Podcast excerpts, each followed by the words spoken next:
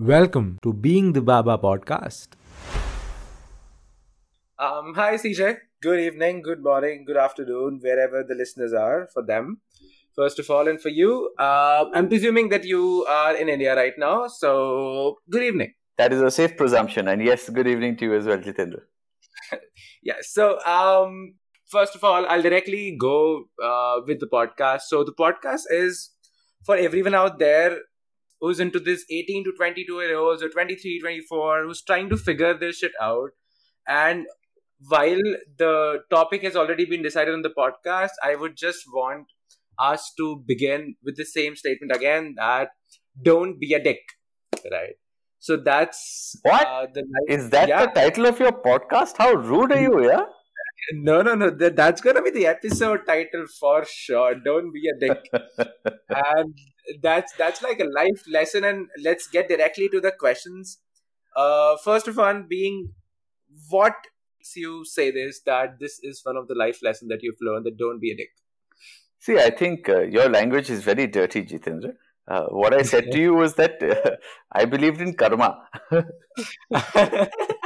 And I mean, this is your interpretation of it, which I firmly respect. But in my experience, and I've discovered this over the years, is that I find that if you can go into most situations to try and see how you can help other people out or genuinely deliver value to them without looking for reciprocation, then your life will end up being far more fulfilling than you would ever have imagined. Because if you have that attitude of building a relationship as opposed to being transactional and thinking about what can I get out of this person or this interaction, then sooner or later things will come around to you. Even if they don't help you directly in some way, I mean, firstly, they will actively seek opportunities to be able to help you or assist you or help you grow in some way or the other. And if not, they will try and find other people who can do that for you. But I believe it's a wonderfully positive way to live, to try and uplift people, to try and help people. And unfortunately, often you tend to see in various industries, people seem to believe that the way up is by pushing other people down or putting other people down. I don't believe in that. I believe that if you lift others up, they will do the same for you as well. Well, that is true. In fact, even I believe the same, that growing up is definitely important. You know, moving up the ladder is important, but honestly, not by pushing someone down for sure. Which brings me to a very important question. In fact, a rather interesting question. Who is Papa CJ? If I have to ask you, who is Papa CJ? What would you answer? Oh, I mean, you're the guy doing this interview, man. Why did you want to interview him in the first place? When somebody asked you, why are you interviewing Papa CJ? Who is he? What was your answer? So, of course, my answer is I've been someone, because I've also read, just for all the listeners who are listening out there. So something interesting I want to share with you guys. So what happened, I reached out to CJ on LinkedIn, I guess, right? Yes, on LinkedIn, I reached out to him, and then I also shot him an email, and he was so kind enough to reply. And then just after a couple of conversations, he suggested that I should read the book.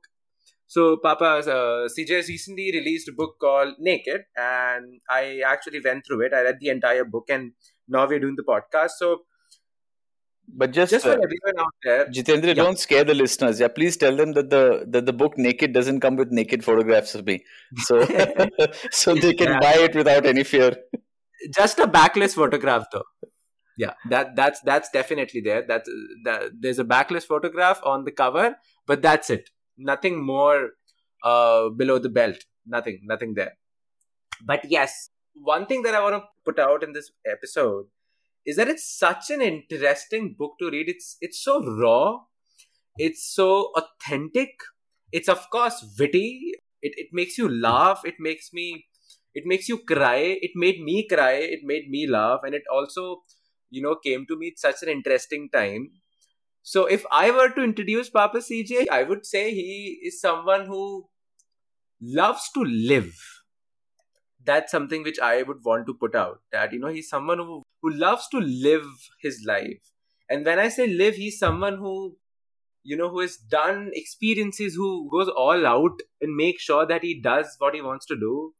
He takes risks in his life. He's not someone who, sits there and just wishes for things. He makes them happen. So, but I would also want to know from the author himself, that's you, that who is Papa CJ if you were to define him?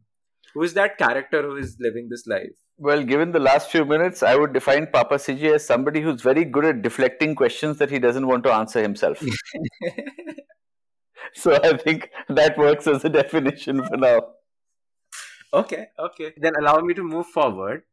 CJ, what makes you so witty yet so raw and authentic? Because that's a combination which I've honestly not seen together much. In fact, hang on. Let me answer that previous question of yours.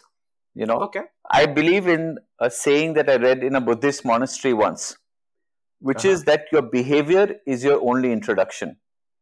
So I don't think it is fair for somebody to define who they are to somebody else, but it's best that you have the opportunity to interact with somebody and then form your own opinion or judgment of who that person is. Because I don't necessarily believe that definitions matter as much as interactions. True. Very true. Absolutely true.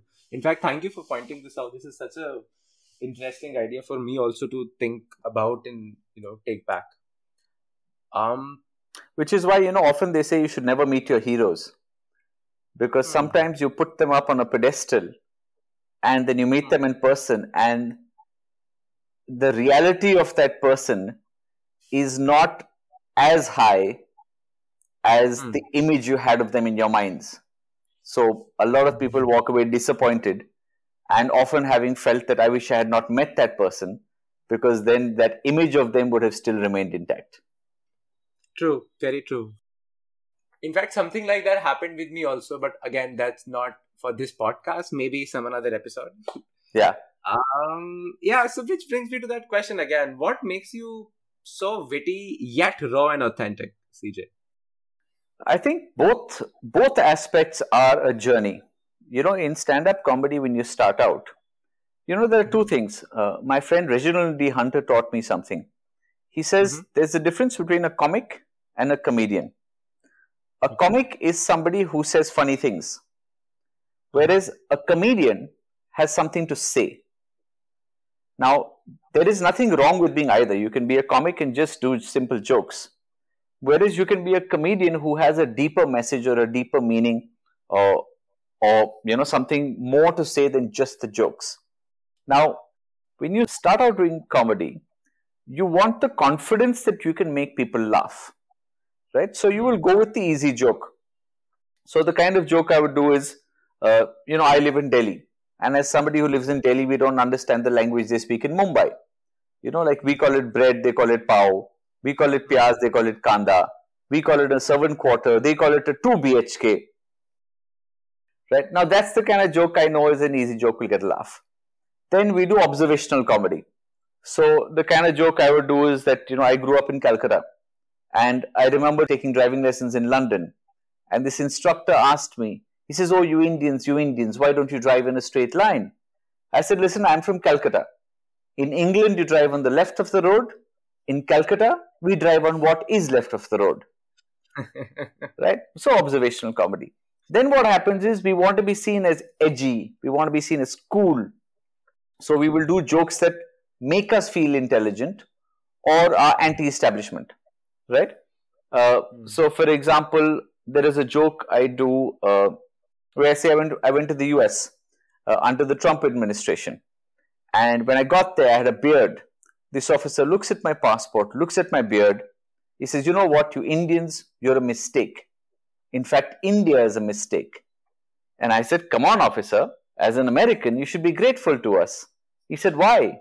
I said, "Well, because when Christopher Columbus discovered America, he was looking for India. So to be perfectly honest, you are the fucking mistake. And technically that makes America the bastard child of India." You see, now with that joke, what happens is, one, it's slightly intelligent in that people have to think for a second. They're like, "Oh yeah, Christopher Columbus did discover America when he was looking for India." Then there's a bit of bad language, there's a bit of attitude. So it's kind of trying to make me feel cool. But the beautiful thing about stand-up comedy is that it's a profession where there are no boundaries, there are no guidelines, there are no social norms. There's nobody saying you can say this, you can't say that. Well, in theory, although we know the world today is slightly different. Yeah. So you're forced to ask yourself, what are the things that I want to talk about? How do I feel about things?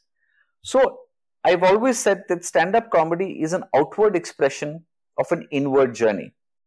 So the journey is inward. And over the course of time, you kind of get comfortable in your own skin, right? So what you're saying on stage is a reflection of who you are. And as a result, you become so blatantly honest and authentic as a human being. And that has a beautiful effect on the rest of your life as well. Because you're able to take that authenticity that you find on stage into the rest of your life. And I believe that the quality of your life significantly improves as a result of that. Because people start recognizing you as that kind of a human being.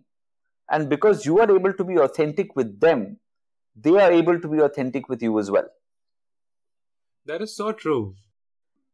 You know, you said something very interesting that while you perform stand-up comedy outside, it's sort of the journey is inwards, right? Can you give us a little more context on this statement? What do you mean by that? I'm interested to know more about this statement.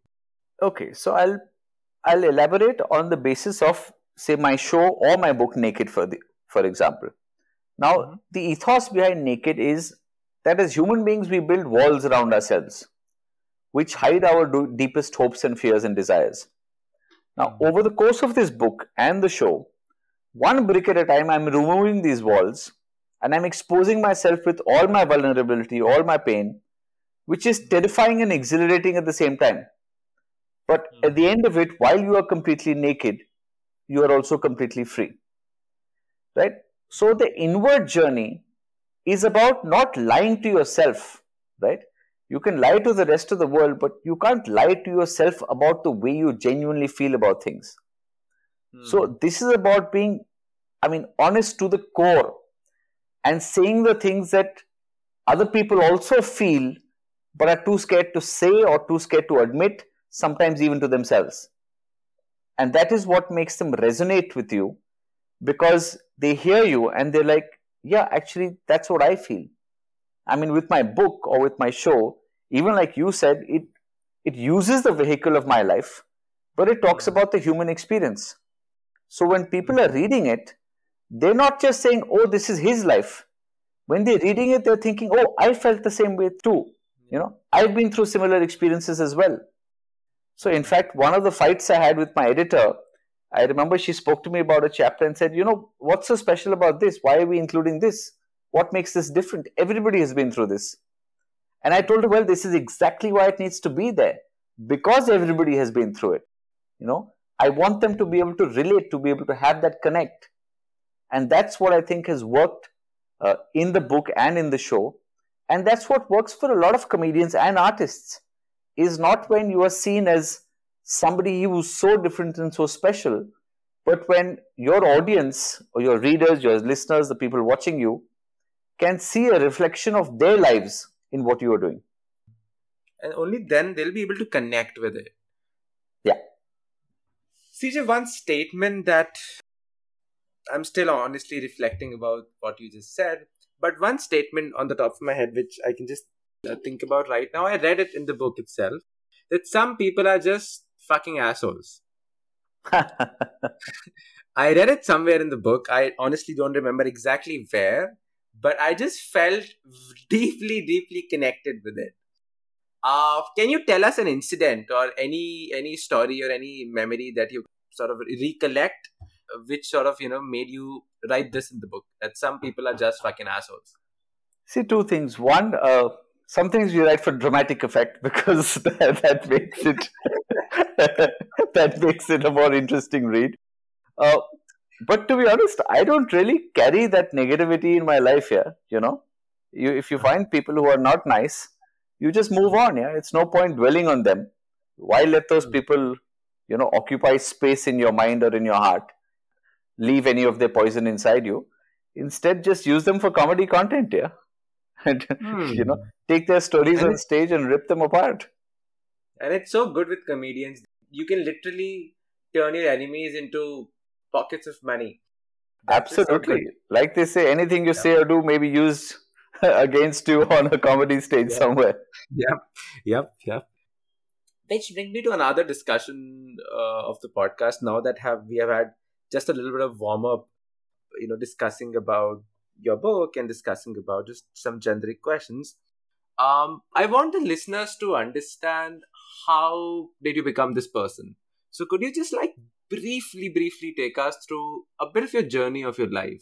I remember that you started with going to school and that was a boarding school. Mm-hmm. And then from that you went on to your college, and from your college you been to a corporate career, and then from corporate career you went into comedy. So could you give us a little bit of more idea about this entire journey, listeners to understand? For starters, thank you for answering the question yourself. And secondly, our listeners should buy the book, yeah? Of course they will. Why would I shortchange them and give them one, you know, summary definition of my life? Let them enjoy all the bits, yeah? But give them something, no? Okay, so I grew up in a typical middle-class family. My father was a tea planter. He worked for one tea company for 35 years. My mum was a homemaker, and she was from Bombay, married my dad, who was in Assam. So after she went there in the middle of the jungle coming from Bombay, she was like, boss, I'm not going to live here. So eventually they moved to Calcutta, which is where the head office was. I grew up in Calcutta, a beautiful city, wonderful people. Went to boarding school for 9 years in Himachal Pradesh. Did an undergrad degree in Delhi. Went to Oxford University, did my MBA there. Took a consulting job. It took me 3 or 4 years to pay back my student loans. After I paid back my loans, I took a year off. In that year off, I went to the Edinburgh Festival. I saw somebody doing stand-up comedy. I thought it was the most amazing thing in the world because there was a guy on stage just having fun, and that was his job. So I thought to myself, I've got to do this. Chucked up my job, did 250 shows in 10 months, went broke, joined a recruitment firm. I used to work in the day, perform at night. Ended up doing another 450 shows in the next 2 years. So I did 700 shows in the UK. Then I moved back to India in 2008, did my first 2 multi-city tours in India. Then I started off the English language comedy circuit in Delhi in India in early 2009. And then in India, a lot of my work has been kind of corporate gigs. So you don't see me doing too many public shows. But of course, I've traveled across the world and done a lot of stand-up comedy in over 25 countries.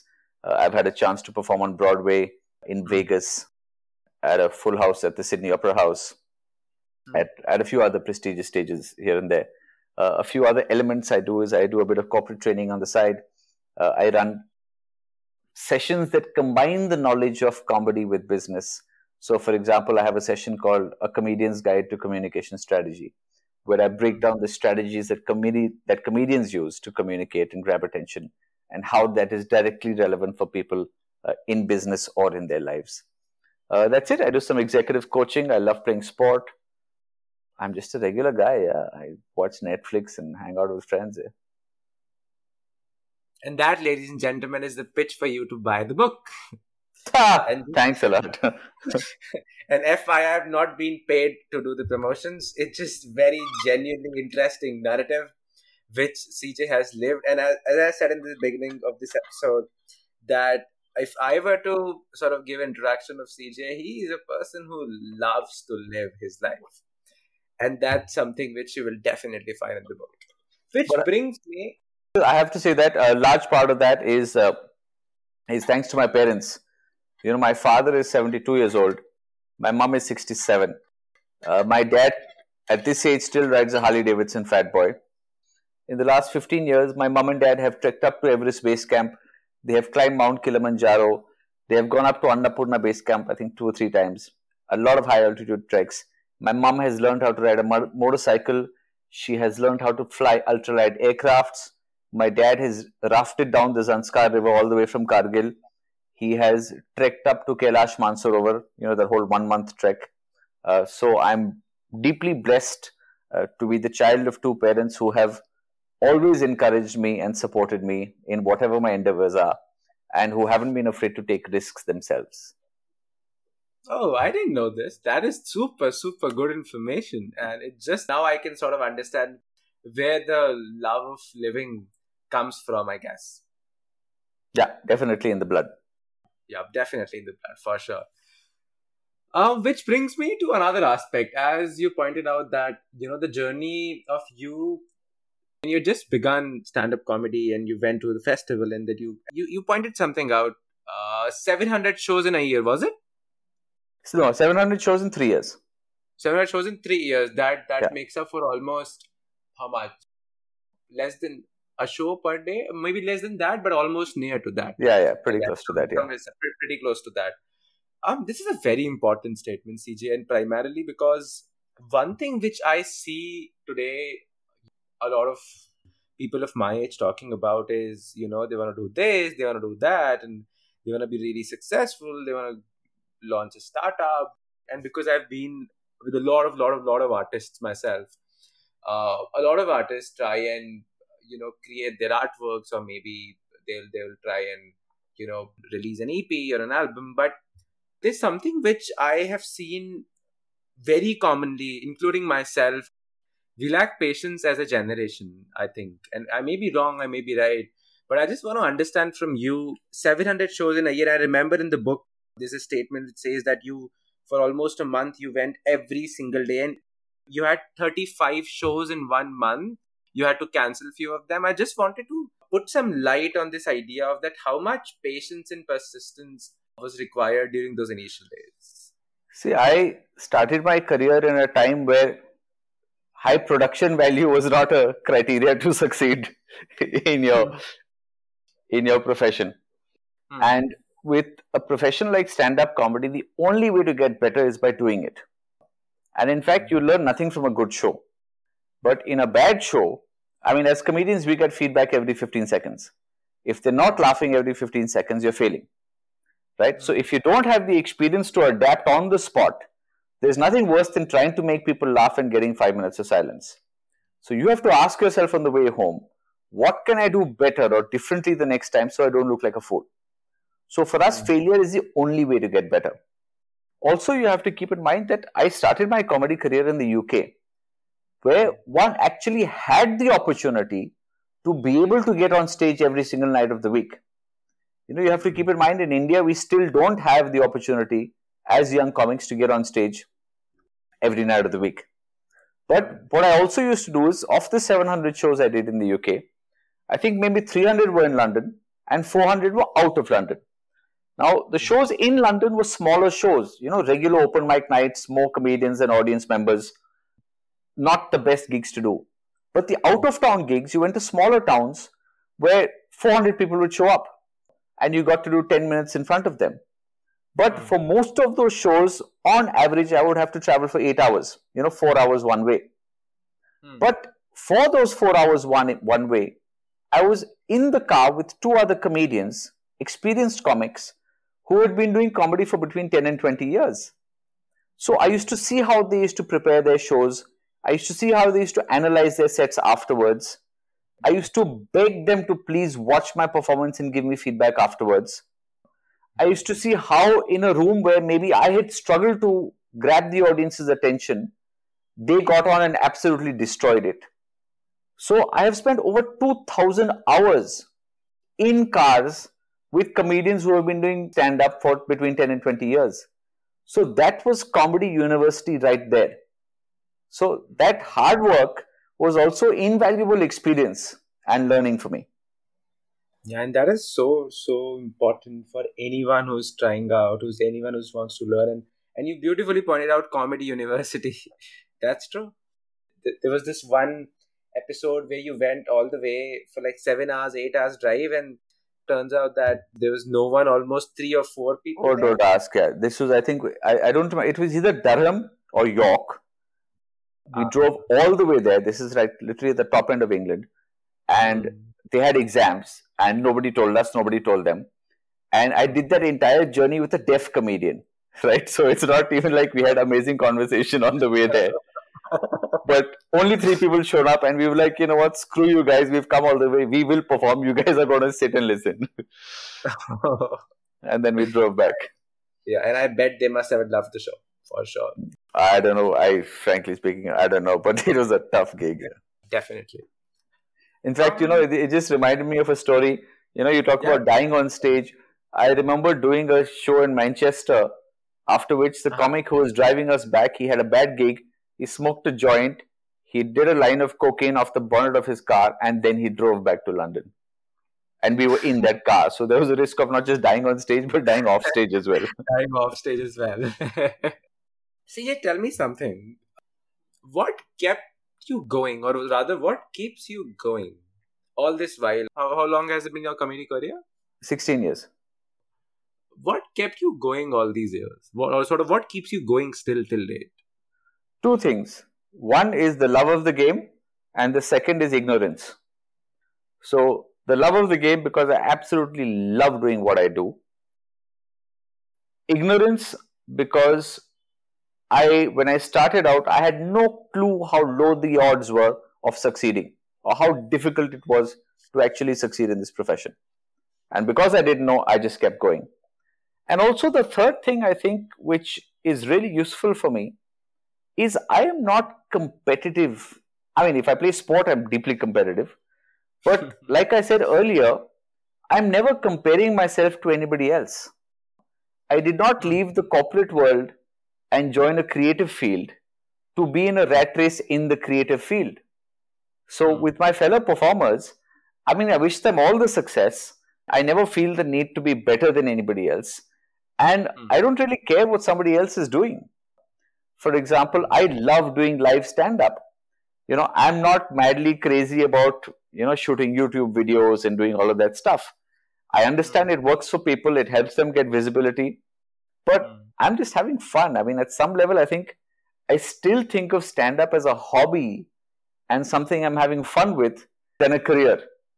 And maybe that's what keeps me going, yeah.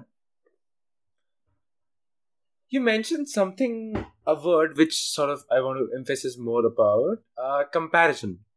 So a lot of artists that I've seen, or in fact, a lot of students out there struggle from two very commonly known things. One of them is comparison again. Second, I believe is a result of comparison is inferiority complex. Anything that you would like to tell to people out there who are facing both of these things? You are facing problems with comparison or a constant. And there are a lot of people who have this tendency to constantly compare themselves. Like no one else is doing it. Like they just keep doing it themselves. And I understand for some part it's good, but for a lot of larger part, it also affects them negatively, which develops a complex. Yeah. Okay. For starters, if you are going to compare yourself, just remind yourself when lockdown started in India, there were migrant workers who had to walk 1,000 kilometers to get to their own homes. So if you're going to compare your life, please compare your life with somebody whose situation is far harder than yours. So you can be grateful for everything that you have. And also you have to remind yourself when it comes to an inferiority complex that nobody was very good at what they did when they started. Everybody was terrible. You know, there was a time when Sachin Tendulkar and Virat Kohli did not know how to play cricket. They didn't start hitting the ball out of the park from the first time they held the bat. So everybody learnt and got better. So I think the trick is to enjoy what you do. And if you genuinely enjoy it, you will get better. And if you do get better, eventually the money will come. But the importance is to learn the trade before you try and learn the tricks of the trade. Today, people sometimes want to get famous before they get good. Whereas the best piece of advice I got was that it's very important for you to grow in the dark. Because when you hit the limelight, you don't have the freedom to screw up. I mean, today, for example, if I am a new comedian and I create a superb 5-minute performance piece, which I put on the internet, it goes viral, I get famous. Suddenly somebody says, okay, boss, I want you to come perform in my theater. 1,000 people are coming to watch you. You're famous. You have to do a 90-minute show. But a 5-minute clip on the internet does not teach you how to hold the attention of a live audience for 90 minutes. So it's far more important to learn that craft, and sometimes it takes a decade. So what I would say to people is always try and find the positive side of things and focus on growth and learning and enjoying what you're doing. Because if it feels like work, then you're never going to become that good at it because it's cumbersome and it feels like work to you. Whereas if it feels like play and you're passionate about it, you will automatically make all the efforts you need to make to be able to get good at it, and you won't even think of it as an effort. I mean, think of something that you love doing. It hardly feels like an effort because you just love doing it so much. That's so true. Which brings me, again, after hearing this, I'll also take some of the questions, audience have asked. I got a couple of responses, and honestly, a lot of them is, what's Papa CJ's real name? It's the most common question I get. That's the most common question, is that I would suggest all the listeners to go and grab the book. That is the right answer. That's the right answer. See, I knew it. And the second question that one of our listeners have asked is, hey, Papa CJ, and also a lot of people think that they have to refer you by first name, so they refer you as Papa. Also works. Yeah. So I mean, anyway, I live in Delhi. I'm supposed to be saying the line, "Janta nahi tera baap kaun hai." It's obligatory with the turf, apparently. So, someone called as Meenal has asked, how do you bring courage to your decisions? She said that you've lived such an amazing, different life. How do you bring courage to do things? Yeah, that's an interesting question. See, I don't think you always have to be courageous. Not all decisions are made out of courage. Some of them are chance, some of them are luck, some of them are just fluke. And some decisions you might take out of fear. Some decisions you might take because, not because you want to go there, but because where you currently are is so uncomfortable and so miserable that you would rather be somewhere else. The other thing I would say is it's very important to surround yourself with positive people who support you. That support system is very important. So courage is just one element, but it doesn't always require just courage. It requires having the right support system around you. And as they say, if you don't roll the dice, you won't get a 6. So take a chance here. Okay. There's another one, which is asked by Shreya. She says that, what's left for you now? Something that you've been trying to do, but you've not gathered enough courage to do. Anything that's left for you now, in a sense. I'm not sure. I'm still figuring it out. I'm at a very interesting space in my journey where I'm now looking to see what I can do next. So I don't have an answer to that question yet. But what I will say is this. I love talking to many different kinds of people, having open-ended conversations without any agenda, and exploring what opportunities for collaboration or other ideas come out of it. So I'm completely open to trying many different things. I mean, recently I've started doing more stuff in this sort of training and education space. But I'm open to any ideas whatsoever. And what I would like to do is to work with different people on different things. One of the downsides of stand-up is that it can be a lonely profession because you're working on your own all the time. You're the writer, you're the performer, you're the director, everything else. So it would be nice to be a part of larger initiatives and share in other people's success. What gives me great joy is to, I believe my mission in life is to uplift others and help them be the best versions of themselves. So I'm always looking for opportunities in which I can participate in other people's success. And that's something I hope to do more of going forward. Where are you now? So as you just said, right, that you believe that you're somewhere in the journey. Could you also give me more detail on how do you feel these days? How would we understand that if we were at your place, or how do you look back towards your life? just for us to understand more on how does someone 16 years into profession, into such a creative field, thinks about the world at that time. I think if I look back, I always look back with gratitude, and I look forward with hope. Hope and excitement and fascination. I think the world has so much to offer, and there's so much for us to take out of what our planet and the world has to offer and the opportunities it has. And for me, I'm most excited about people. I just love meeting people and figuring out what excites them, what makes them tick, what their dreams are, and exploring ways in which I can participate in maybe helping them along their journey. And maybe that's what even all of us are trying to do as well. Maybe all of us are separate journeys ourselves, and maybe this is what all of us are trying to do as well, for sure. So CJ, just moving to, towards the end of the episode, I would want you to end this with maybe a story which our listeners can take back.